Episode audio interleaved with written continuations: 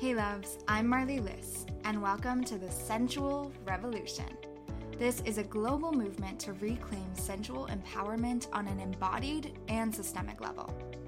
My personal path of sensuality has not been easy. Shame around my body image, sexual abuse, and my queerness had me dissociated and numbed the heck out. It's been a big journey to get to where I am today, but I really have turned my pain to purpose. Along the way, I've learned our personal healing makes epic waves in this world. This podcast is here to remind you that your healing is selfless. When you learn to shed shame, love your body, and claim your worth, you pave the way for all people to do the same. Here, you can expect to hear from sexual educators and healers who work at the embodied level of sensual empowerment, as well as policymakers and justice leaders who work at the systemic level. It's all connected.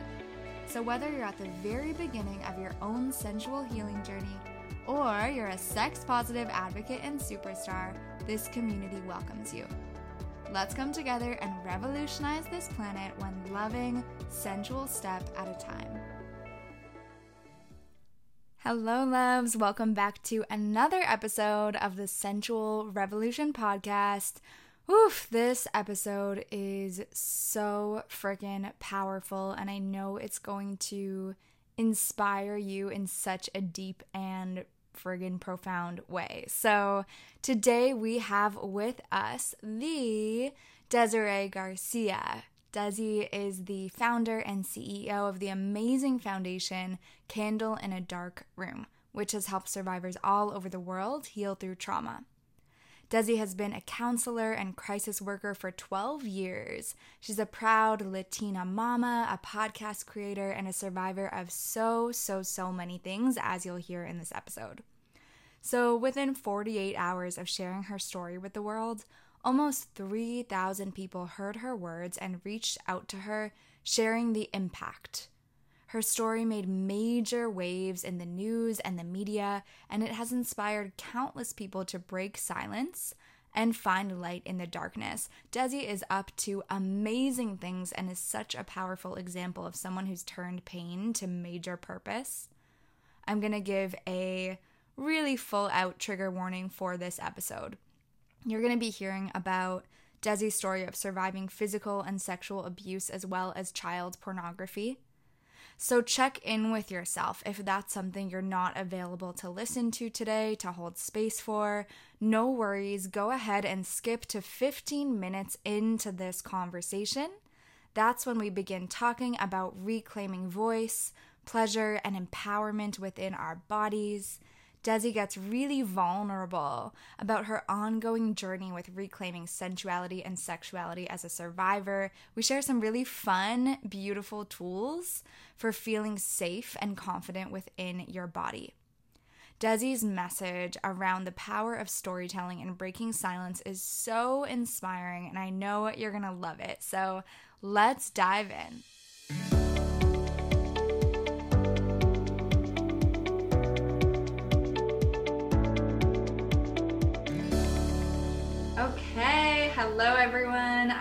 So friggin' excited because we have such an inspiring woman here with us today.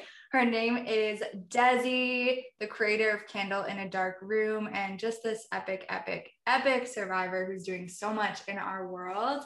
Welcome, love. Thank you for being here. Thank you so much for having me. I'm excited to be here. Yay. Okay. So, Let's just start by you sharing a bit about yourself and your amazing organization that you've created. Yeah, so um, like you said, I started Candle in a Dark Room, which started off as a podcast a little over two years ago. Um, I started off by, you know, one day, you know, for years, people have always told me when they've heard my story, oh my gosh, you need to do a book or you need to do a movie or something needs to happen with your story. And I never really knew what that was. Um, I kind of started off as trying to do a blog and that didn't really inspire me enough. And so one day my husband told me to do a podcast and I had never really listened to podcasts before. And so I literally just got my little HP computer and like a little cheap microphone, went in my closet and just recorded my story. Um, from there, my story went, my podcast um, episode went pretty viral. It had like 20,000 views or something like that within like, or listenings um, within like maybe a couple days. Um, and so, yeah, I just kind of skyrocketed and I was shocked. I was like, holy crap, I thought it was just going to be like my circle of, you know, a couple hundred friends on Instagram and Facebook. Like I had no idea. Um, so from there, I kind of realized this is so needed. Like I started getting messages after messages of, thank you for your story. It inspired me to speak up. It inspired me to tell my story for the first time and blah, blah, blah. And so it was just really made me realize like, okay, we need to do something so people have a voice. And so from there, I kind of just continued um, interviewing survivors of different things, everything from mental health issues to sexual, physical violence. Um, I mean, you name it, we have dealt with it or we've had that discussion. Um, people who've even lost people to suicide. So, yeah, all different types of conversations, all of the quote unquote taboo subjects we have talked about. Um, and so I've been really lucky to have some amazing guests, including you, where you know we've had I've had some inspiring stories, and it's just um, so then about a year ago, I again kind of realized it needed to be something more. Um, I've been a counselor and crisis worker for about 12 years, and so I worked in this field, you know, talking to people and any type of trauma I've worked with. And so I decided to make um, Candle in a Dark Room a foundation. And that is what we are now. Um, we're a nonprofit organization and we do many different things, including workshops, groups. Um, I do one on one coaching, slash, it's a mix between coaching and therapy. Um, I do women's retreats. We do um, aftercare. I have aftercare where I partnered up with other organizations and helped take care of their aftercare program when they've rescued people from trafficking or whatever the situation is. Um, so yeah, we just, I mean, we do so many different things, but those are kind of our main focuses. Incredible. Yeah, celebrating you and just so grateful for the work you do. I know I only see like the tip of the iceberg. I imagine there's so much behind the scenes work you're doing, yes. but it's been amazing to witness. So I know you referenced a few times your story. Um, I'd love if you could share more about your own personal healing journey and what it is that led you to this work. Of course, only what you're comfortable sharing. All of it is yeah. welcome. No, no problem. Um, again, I'm a I'm an open book. My whole story's out there already, yeah. so there's not really much anyone can't hear. Yeah. Um, so okay, so I'll kind of start off from the beginning. Um, so I was basically I was born into trauma. Uh, my parents got married very young. They were kind of forced to get married through the Christian church. My dad had a lot of trauma that he had never dealt with either, um, childhood trauma that my dad never dealt with. And so it came out in anger. And my dad was very, um, just a, you know, mentally and physically abusive. And it was just a very toxic home. When I was six years old, my parents finally got divorced. And pretty quickly, my mom and dad both kind of moved on. My dad got uh, met somebody and got remarried and then my mom met somebody. From the beginning, I kind of just felt uncomfortable. And I don't know why. Um, I don't know why I kind of had that radar, but I just felt uncomfortable around him. Mm-hmm. Um, when I was, from what I can remember, and this is where things are kind of um, so kind of not clear. Uh, the first memory I have, so from about six to eight years old, I don't really remember anything. Um, but then around eight years old, uh, one of the first memories I have is he was um, molesting me and I was sitting on his lap and it just we were watching a movie and it just kind of escalated. Um, but I know it was very quickly turned in from molestation to full rape. Um, uh, I mean, you name it, it happened. Everything you can think of was done. I mean, um, you know, here I was eight, nine, ten years old, and this man was making me do all types of things that I had no idea about before. From the beginning, I remember him saying if I ever told that he would kill me. And on a regular basis, he would hold a knife to my throat. He would um, make me hold a pillow over my head until I passed out. He would um, he hit me so hard at one point. I remember he broke my ribs. Um, so many different things that I would disassociate to survive, and so I would just pass out, or I would just kind of freeze, and then I would come out of it. Um, and during that time, he would just do whatever whatever he wanted to my mom did not know, at least, you know, to this day, she swears she didn't know. And I don't believe she knew. He was very, very good at lying. He was very good manipulator.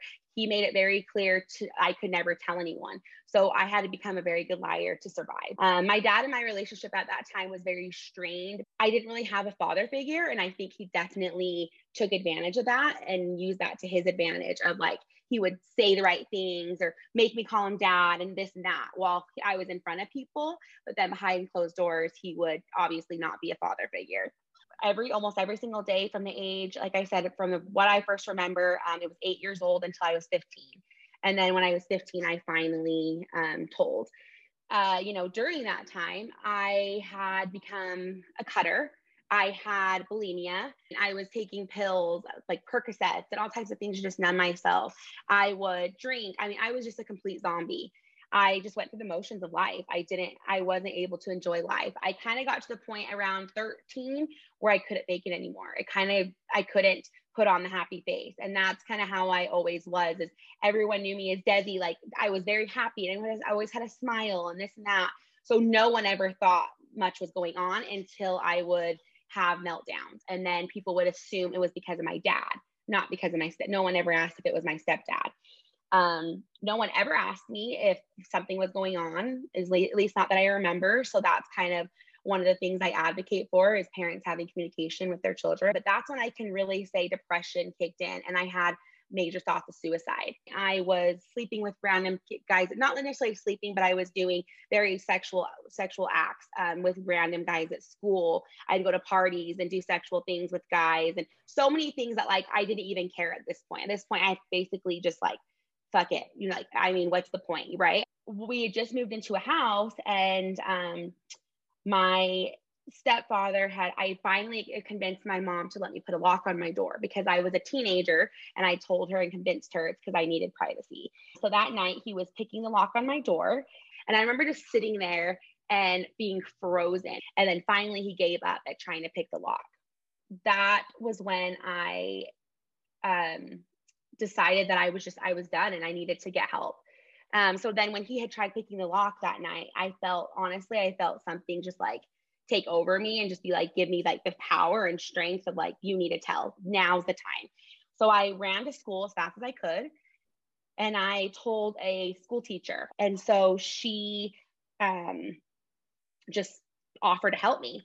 She helped report it. He ended up being sent to prison after like a big long trial and process. Um, he ended up getting three to life.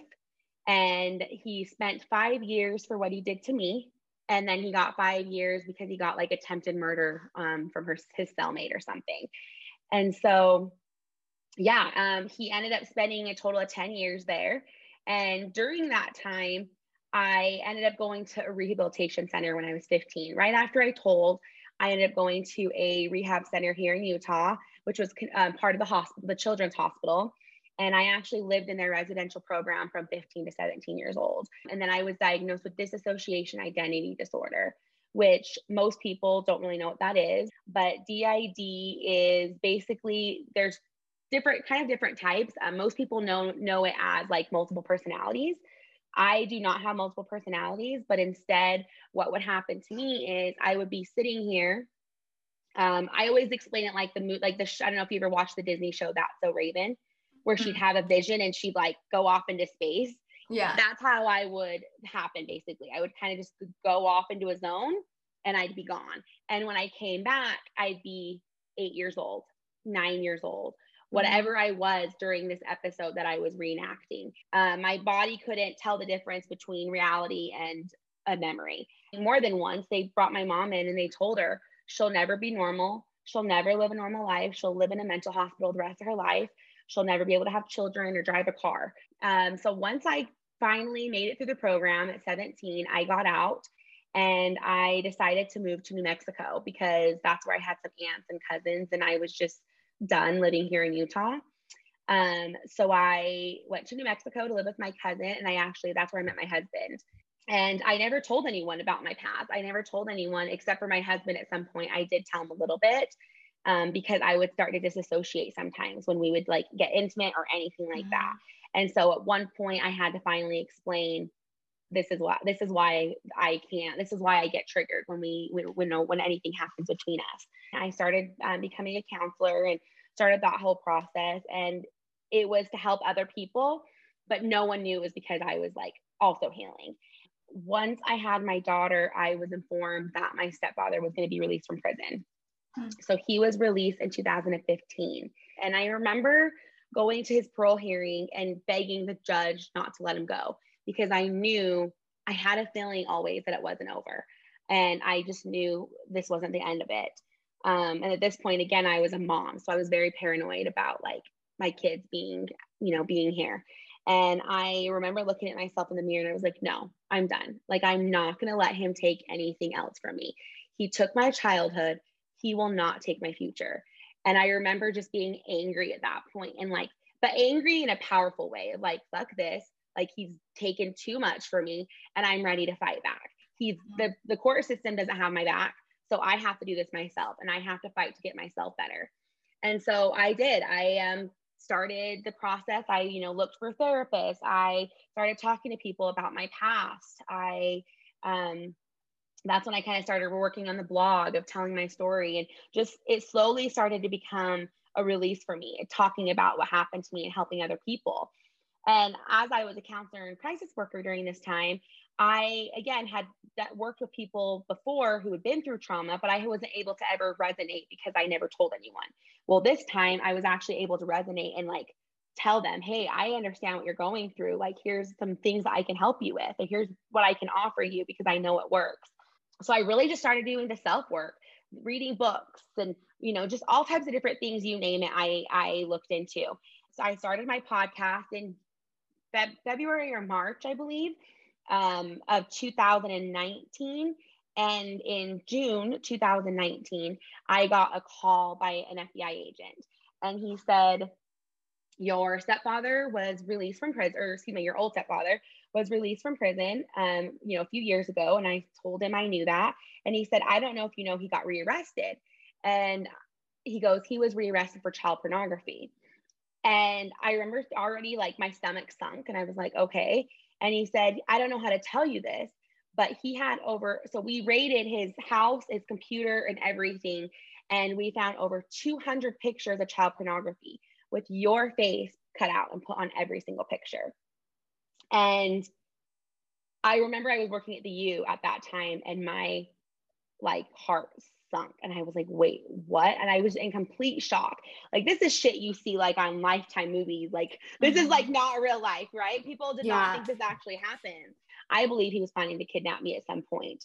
Um, some of the pictures he had were me sitting at the you know the park with my children me on working on a case at work.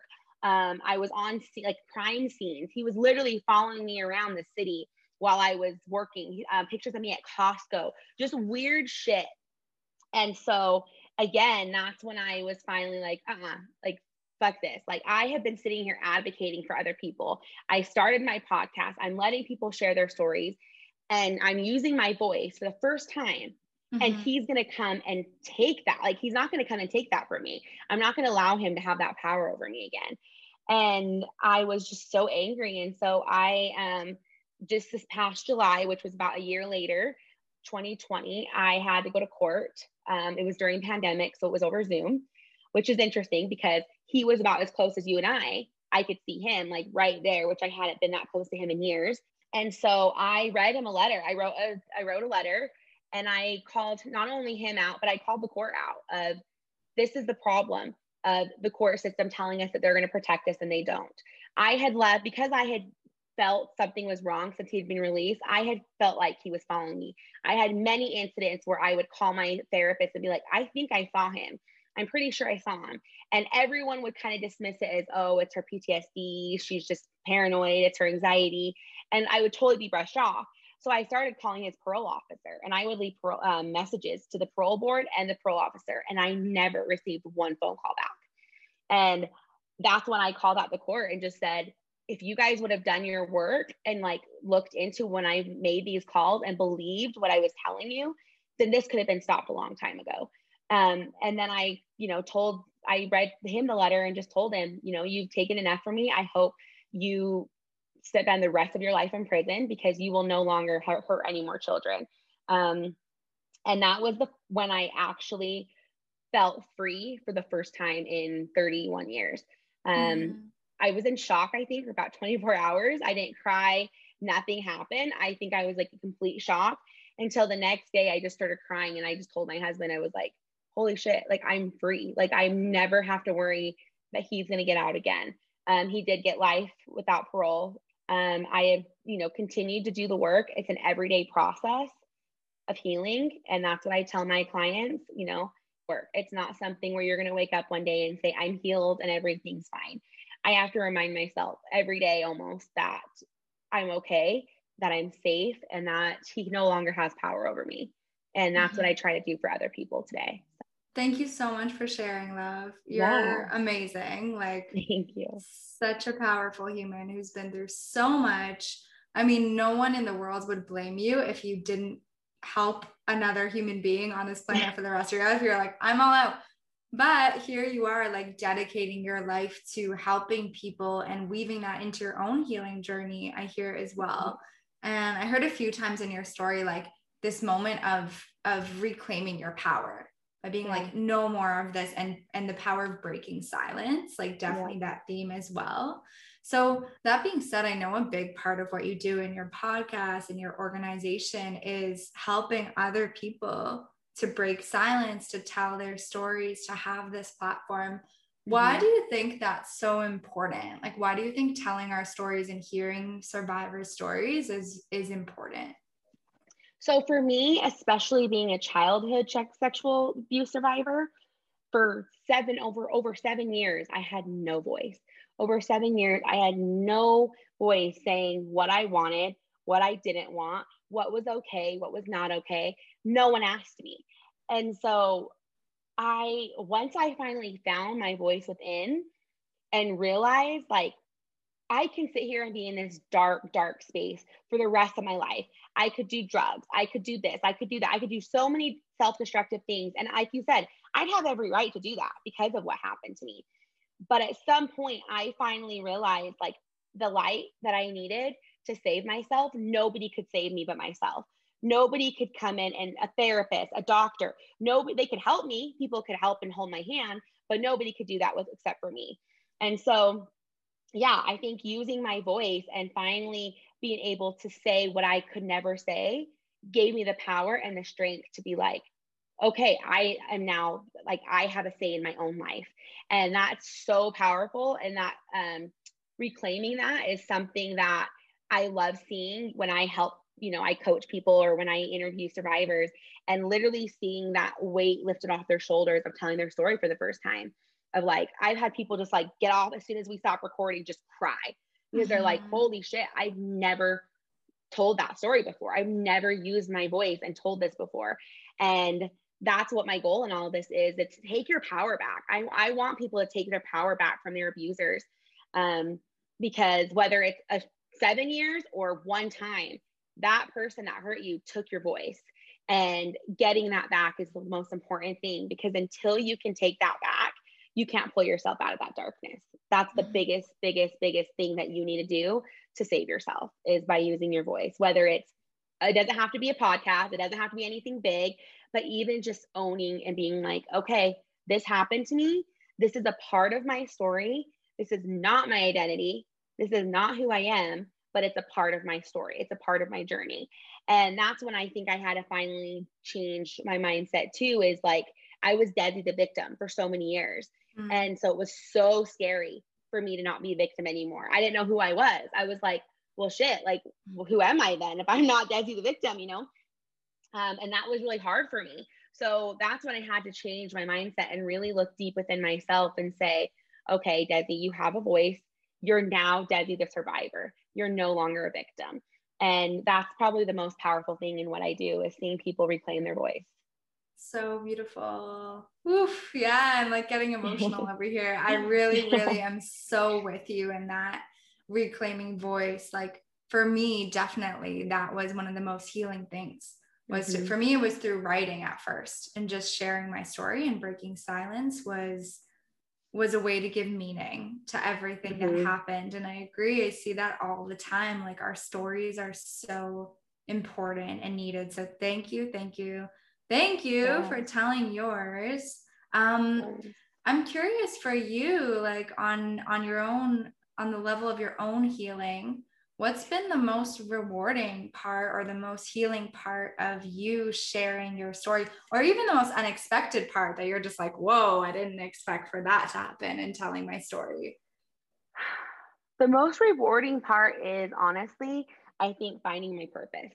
Um, again, when things would happen, when I remember when all of this came out and I like remember praying and just being like, why did this have to happen to me? Like, what is my purpose in this? Like, am I supposed to just die now after what happened to me? Like, I was so lost. Um, and then after I was able to pull myself out of it, and then I got the help I needed, and I started Candle a Dark Room. That was probably the most rewarding part. Is my story literally giving people the strength to tell theirs, literally giving people the strength to be like, okay, if you can do this, I can do this. I mean, I've had people come to me and send me messages of like, I was done. Like I was ready to give up. But I read, I listened to your story, I read your article or whatever it is. And it gave me the strength to be like, okay, I can hang on. Just hold on a little bit longer. And that's what I always would tell people is just keep hanging on, keep holding on. And I promise there's light at the end of this tunnel. You just have to keep, you just have to keep looking for it.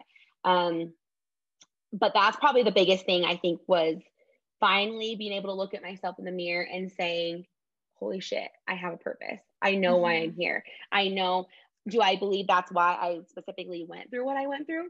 No, but I think because of what I went through, because of free will in the world, after what happened to me, that's when I believe, you know, my higher power came and was like, okay, now because of what happened to you, now we're going to use this for something good you're not going to you know you can use this for so many different things but we're going to use this for something good and i always since at least since i was in rehab i remember having a dream um, where i was on stage and speaking and i had this i've had this dream multiple times and i'm on stage and there's all of these women and young women and even men and they're all holding a book with my face on it hmm. and i I always joke that I'm going to be the next, I'm going to be the next Tony Robbins, but a girl version. um, mm-hmm. And that's how I feel. And I think that's probably been the most rewarding thing is just being like, I did it. I actually did it and I made it through and I'm here today. And I can honestly say that I'm happy. I'm not, yes, I have my moments. I'm not going to lie and say I don't, but I, 90% of the time, I can honestly say I'm happy and I'm like I was at Costco today and I had my earpods on and this I was like singing while I was getting groceries and this lady just starts laughing at me. She's like, "You you're enjoying yourself getting groceries." And I was thinking that she walked off, I was like, "I'm genuinely happy. Like I have so many things to not be happy about, but why sit in that? Why, you know, why sit in that pain?" Um so those are probably the biggest things that I'm re- proud of myself for that helps me with my healing. Uh, and then with other things, it's probably been it's probably been people reaching out that I would never think would hear my story. Mm-hmm. Um, I was just on something amazing that I never in my life thought I would be on. Um, I can't announce it yet because I have to wait till it, till it airs, um, but that will be announced soon. But I've been asked to be on, you know, I've been on the RAINN website and I've been contacted by Alanis Morissette's team to be on her concert thing. I've been contacted by so many different people that I'm like, holy shit, this isn't just my community. It's not, and it's not even about me being like about me. It's more of people all around the world are literally hearing these stories, not just my story, but your stories and other survivor stories. And it's getting around the entire world. I mean, I have people as far as um, like Russia that that have talked to me on a regular basis, and that's so cool to me of being like, holy crap, I literally can help these people that don't have the access to get the resources to get help in other places. And that's those are probably the most rewarding things, honestly, is just seeing how it affects other people's lives. Thank you, love. Oh, it's so beautiful. I honestly find all the people on this planet who inspire me the most in some way, shape, or form, in interviews, whatever, at some point have said, like, it's so much bigger than me right? And I yep. really see you. Obviously, it's an intentional name as like the candle in the dark room because right. you really are embodying that for so many people. And I know there's so, so many humans in this world. And at times you felt it, I felt it, where we we are so disconnected from hope and we don't know that healing is possible and then we mm-hmm. hear stories like this and we see Desi singing in the grocery store and we're like, wow, she went through that. And yet here she is singing in the grocery store. Like mind blowing in terms of what's possible and how much hope we can hold. So I'm like, yes, that is the power of our stories. So oof, thank you. Thank you for sharing that. Of course. Yeah. I think it's it's so important. So thank you. I would like to hear a bit about and obviously, I don't want like you're saying healing is ongoing. It's not like before and after picture you know? Yeah. it's not it's not like yeah. that instagram versus reality. Um but in terms of your relationship with your body i'm curious about what's been what's been really healing for you and where are you at now with that? And what's helped you reclaim a sense of safety in your own body and something i'll just add for for listeners too is i think this is something that does not get talked about enough is the intersection between disordered eating and sexual trauma and i saw yeah. a stat once that was like 40% of um, eating disorder patients have been through sexual trauma which is super super high number and which is super so high but honestly even higher than that just based yeah. on my working in the field, like, I mean, almost every single survivor I've worked with has some type of disordered eating problem. Right. So, yes, I would love to know what has helped you reclaim a sense of safety, maybe pleasure, joy, maybe love within your body. And if none of those words feel relevant, feel free to choose your own words. no, yeah. Um, so, you know, honestly, this is probably you know, to be full, like honest here and raw, this is something that I still have to remind, this is something I still have continued to work on. Um, because of everything that happened to me for so long, I, so long ago, I remember I gained weight because I thought if I was disgusting on the outside, he wouldn't want anything to do with me. And so I remember literally like not caring, not caring to brush my hair, not caring to not caring to do any of those self hygiene things because if I was if I didn't look cute on the outside, he wouldn't want anything to do with me. But that happened to make I would be bullied. I was bullied like crazy. I was, you know, there were so many negative things, side effects because of that choice. Um, so as an adult, it's affected me in many different ways. You know, I still my weight literally goes like this, up and down, up and down on a regular basis, and it's so frustrating and I would have a hard time. It, you know, it was to the point where I would literally weigh myself every hour to make sure I didn't drink too much water, to make sure I didn't, you know, whatever the situation was. And I noticed that to this day, when I am under a lot of pressure, those that's the first thing that goes in my head is mm. not self-harm, not cutting, not any of those things. It's disordered eating. Um, when my dad died last February, that was one of the biggest things that I went to was like food because it's comforting, but then it was releasing. So it helped me get rid of all that pain. And I and I realized that. And I caught that that within myself. And I, again, I remember looking in the mirror and being like, okay, you've done so much work to love yourself. Why, whenever something happens again, that's the first thing that you go to, to ruin is yourself, not anything else. Not you don't blame it on anybody else. You blame it all on you and you take it all on you and then you destroy who you are. Um, so, you know, through all of these years, I've had to really work on that relationship with myself. I've had to learn to try to love my body. I've tried to accept who I am, accept my flaws. And I can honestly say it's something I still struggle with. Like I said, I on I have to literally not weigh myself. I have to ha- like have my husband hide the scale because it's an automatic thing that I do go to. Um, but I also can say I've never loved myself more. So it's so it's so hard and it's almost contradicting because it's like that yes that's the first thing i go to when i'm under some like when i'm struggling or i'm triggered or anything. But i also can say that like i do love who i am. I love my body. My body's given me two children that i was supposed to medically not ever have but my mm-hmm. body fought like hell to get me through it my body i have type 1 diabetes and i believe it was because of my trauma. I got diagnosed when i was 15 right after my stepfather was released from prison or excuse me right after my stepfather was sent to prison. Um, i have died almost died literally three times in the icu in the hospital. I've had so many things and i'm like my body is so powerful and can fight so many things. Like it's a, it's amazing.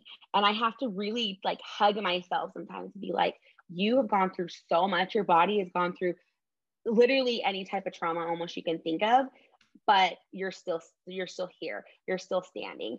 And you know i love listening to your your advice and your things. And we've talked about this before. And it's something that i want to work on with you at some point when i'm when i can. It's something i mm-hmm. want to work on with you because it is something that i can say um i i can on i don't think i i'm fully in my sexuality like as you as you are and you describe that's something I definitely still struggle with. Um, the sexual the sexuality part of that side is really hard for me to get in touch with. Um, not only with my husband, but even with myself. Like I have a really hard time feeling sexual with myself or feeling any type of like sexiness or like um, you know, the other day we were it was my husband and I's anniversary and we were all at dinner with my grandma and my mom and they were joking with me. They were like, Are you gonna go get lingerie and stuff before you guys go on your weekend getaway? And I was like, never. Like I would never do that. Like I think I like had lingerie when I got married and I don't think I ever took the tags off of them because I have a really hard time connecting sexually with myself. And again, I know it's because of my trauma. And even though it's something I've healed through, for me, it's that's one thing that I never um expected to change because I was like, because of what happened to me, this is just who it is. Like this is just how I am. Mm-hmm. But as I've learned with you and seen just the things that you talk about on a regular basis and watch your lives and all the things that you've talked about with your sexuality, it's made me realize that like it's okay that I feel this way, but it's also something I can change. So um, just barely the last probably the last month or so, I've really been trying to like get in touch with myself. When I take a shower, look at myself in the mirror and be like, okay, you you have, you know, you're beautiful and accept who I am. And yes, it's hard, um, but it's something that definitely can be done. But I can't say I've nailed it yet, but it is something I am continuing to work on because that's probably the biggest thing that I haven't fully mm-hmm. gone to the other side of yet. Thank you so much for sharing that. It's so yeah it's so beautiful to hear about your reclamation journey with that on so many levels. One being like the fact that you are this epic impact maker and advocate and you're you're empowered and inspiring people in a million ways and acknowledging that you're also a human on an ongoing healing journey as we all are. And i think a lot of the time for all of us we have this idea that we have to be perfect. We have to be right. the perfect advocate. And to acknowledge like every single one of us is always healing and reclaiming something. And that right. doesn't mean that we have no wisdom or power or brilliance or genius to share right now. So I just think right. that's such a real form of leadership. Like I always cringe when someone's like, I'm fully healed now. Like I'm like, right. Oh, you know, I think those are two like big things. One being, like you said, I think those of us in this field that are especially public or whether it's podcasts or whatever it is i do i think that this, that's the standard that people do put us at sometimes and even we put ourselves at is mm-hmm. they're perfect their lives together they're good when i've been honest of like last year i had i dealt with suicide ideation when my father died because i was in a really dark space or when i went to court last year and i you know my depression was really bad or whatever the situation is i want people to know they're listening is like I can still be here for you and guide you, but still be healing myself. And yes, obviously, if I'm in a dark space, I probably shouldn't be helping someone at the moment. But for the most part, like I'm honest with my clients and say, like, hey, this, like I just did, you know, this is something I still struggle with. This is something I'm working on now. This is something, and it's okay. And I feel like we don't, first of all, no one's perfect no one should be no one's healed 100% everyone's been through some type of trauma and everyone has healing to do for the rest of their life. Um, and also the other thing i wanted to bring up was the sex thing because i think that you know so a lot of survivors who are listening to this at least for, from what i've heard so when i had my women's retreat a couple weeks ago or about a month ago um, we talked about we had one a man there who did a self-defense class and he talked about how his spouse was a survivor and how they struggle with intimacy how it's always been a problem for them. And i literally remember seeing every single woman we had like 30 something women there and all of them were like just sat there with their eyes wide open. And at the end everybody shared like oh my gosh we have that same problem. We have that same problem.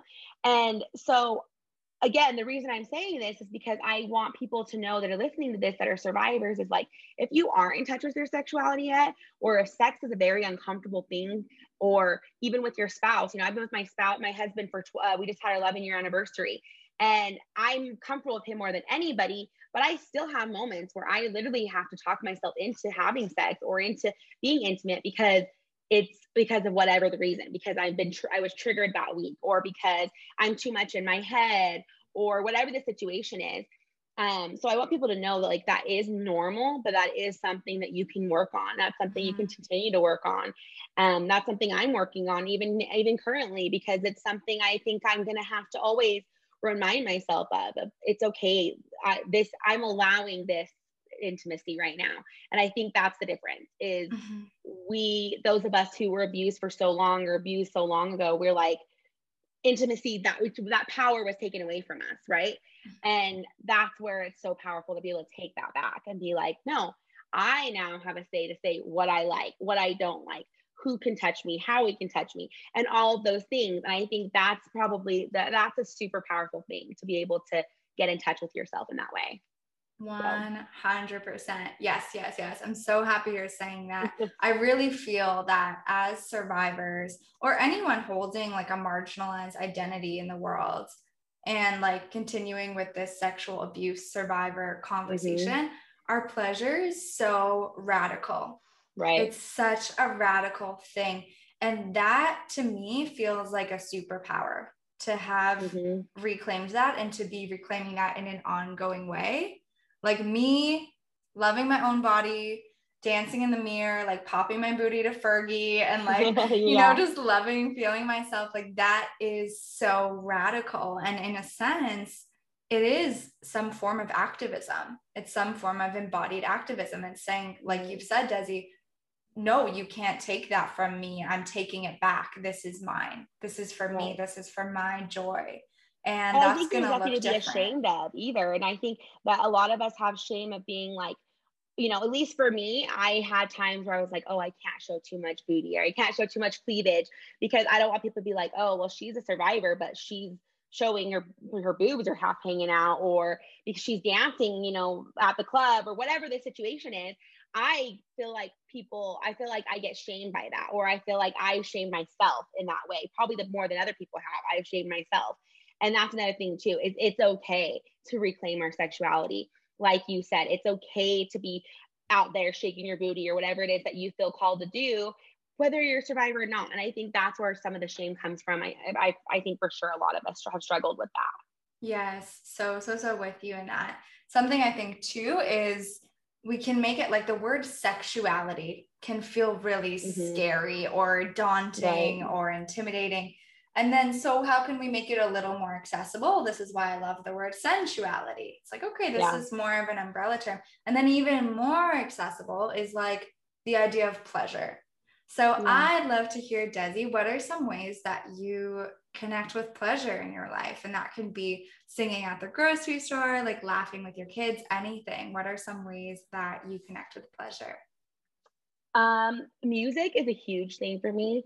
Um, even writing, like you said earlier that you were a writer, I've written since I was, I mean, since I could write, basically, I have journals and journals of writing. Um, that brings me a lot of pleasure is being able to like just say anything I want on paper. Um, but yeah, music and just like it, whether I'm in a down mood or a happy mood, um, I can turn on a song and literally it can just change my mood. And I love that.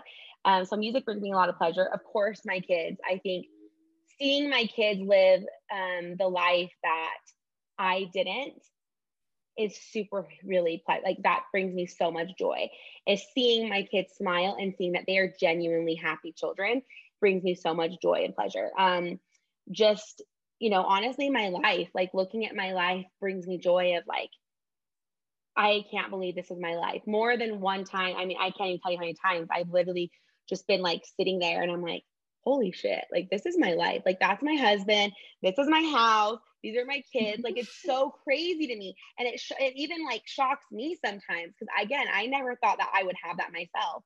Um, and then also what brings me pleasure is seeing healing in, all, in other people. And I can honestly say that is seeing success in other people, seeing, you know, people's dreams come true, seeing people, you know, grow because of something, because of a decision they, they, that they made.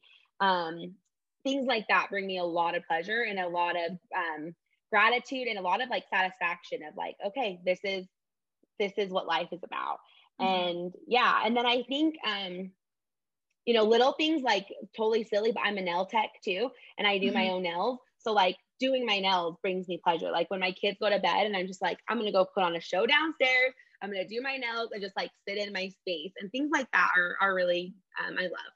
So I love it.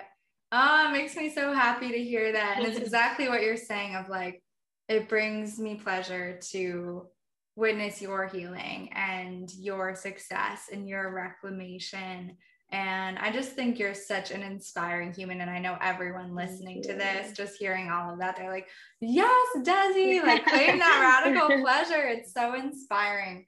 Um, so one more thing I'll ask and then we'll start to wrap up is what's next for you? I know you have these gorgeous Tony Robbins size dreams, but fem style. Yeah. Like what are what's next for you?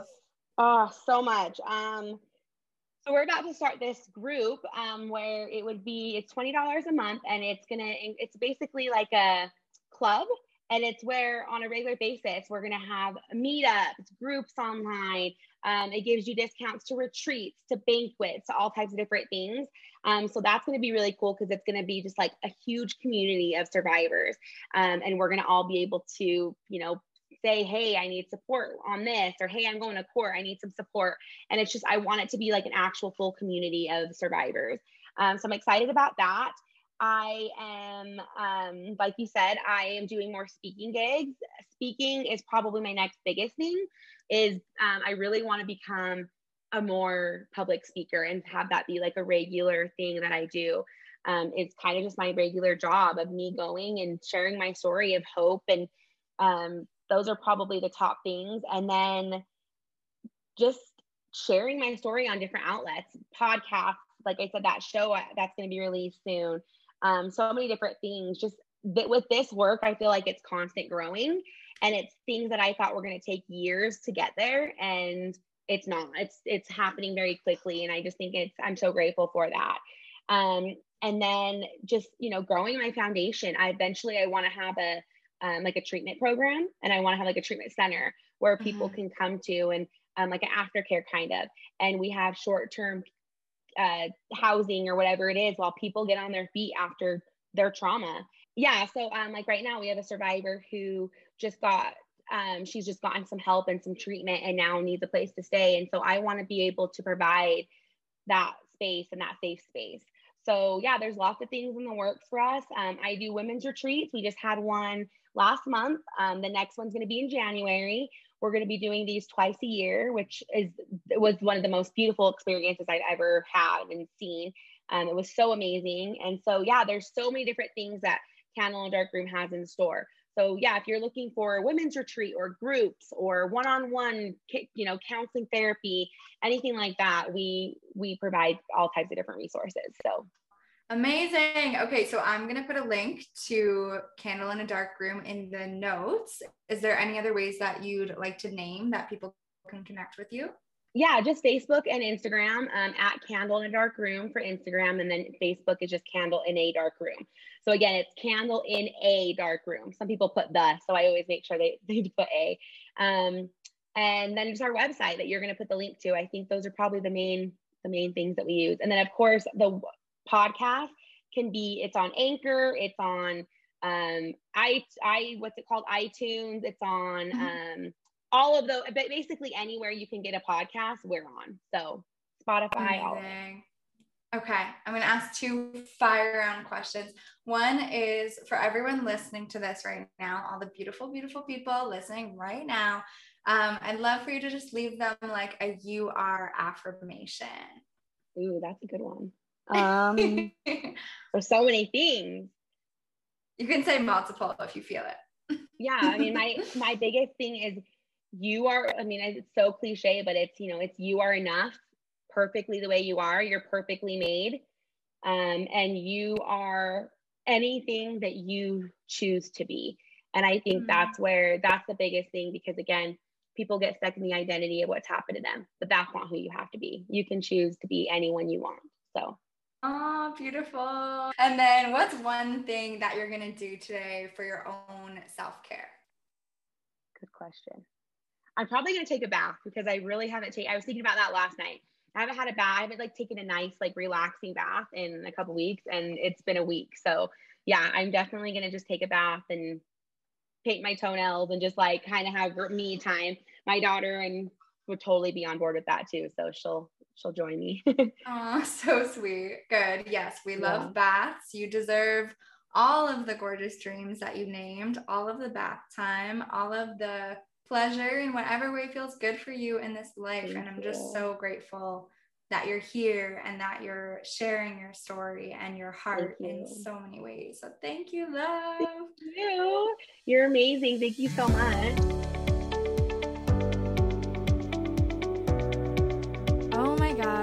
How inspiring was that conversation? Desi is so amazing and is such a powerful example of someone who's taken such darkness and found the light in that. She really is the candle in a dark room. And I don't know about you, but I am feeling so connected to the power of hope, resilience, solidarity, and sharing voice after listening to that episode. Healing is so, so possible and we're all worthy and capable of claiming that. And remember, you're never ever alone in that. So definitely go follow Desi, follow Candle in a Dark Room. If you're looking for a like minded community of women who are claiming sensual empowerment and self love, definitely go check out my free global Facebook community. I'll drop that link in the show notes. It's welcome to everyone who identifies as woman, and it's such a beautiful space to form connections, share resources, and receive tangible tools for our sensual healing. Definitely, if this podcast resonated with you or inspired you, please do share it and leave a review. It really helps us to amplify these messages. And we have another amazing guest coming on for the next episode. So I can't wait for you to hear that next week. And I'm sending you all so much love.